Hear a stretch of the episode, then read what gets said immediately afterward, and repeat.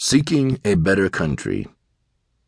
What has been, and is now one of the strongest feelings in the human heart?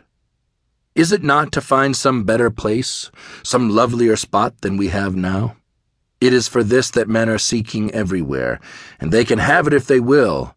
Instead of looking down, they must look up to find it. As men grow in knowledge, they vie with each other more and more in making their homes attractive. But the brightest home on earth is but an empty barn compared with the mansions in the skies. What is it that we look for at the decline and close of life? Is it not some sheltered place, some quiet spot where if we cannot have constant rest, we may at least have a foretaste of the rest that is to be?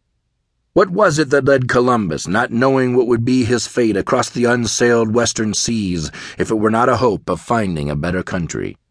This it was that sustained the hearts of the Pilgrim Fathers, driven from their native land by persecution as they faced an iron bound, savage coast with an unexplored territory beyond.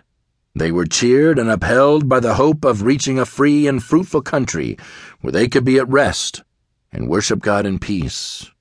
Somewhat similar is the Christian's hope of heaven, only it is not an undiscovered country, and in attractions cannot be compared with anything we know on earth. Perhaps nothing but the shortness of our range of sight keeps us from seeing the celestial gates all open to us, and nothing but the deafness of our ears prevents our hearing the joyful ringing of the bells of heaven. There are constant sounds around us that we cannot hear, and the sky is studded with bright worlds that our eyes have never seen. Little as we know about this bright and radiant land, there are glimpses of its beauty that come to us now and then. We may not know how sweet its balmy air, how bright and fair its flowers.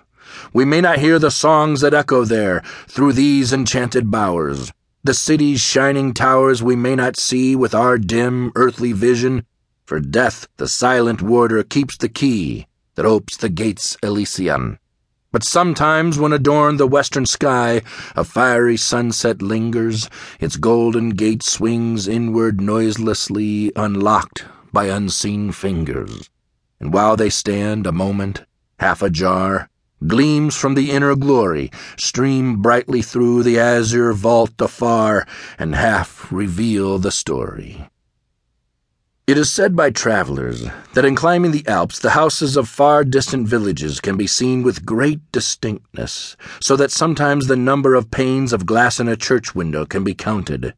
The distance looks so short that the place to which the traveler is journeying appears almost at hand, but after hours and hours of climbing it seems no nearer yet.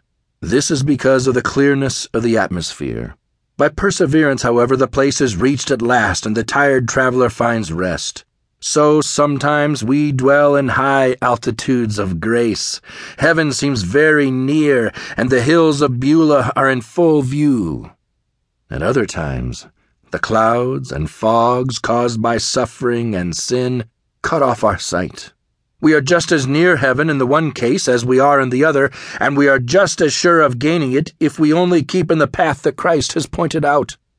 I have read that on the shores of the Adriatic Sea, the wives of fishermen, whose husbands have gone far out upon the deep, are in the habit of going down to the seashore at night and singing with their sweet voices the first verse of some beautiful hymn. After it, they have sung it, they listen until they hear, brought on by the wind, across the sea, the second verse, sung by their brave husbands as they are tossed by the gale, and both are happy.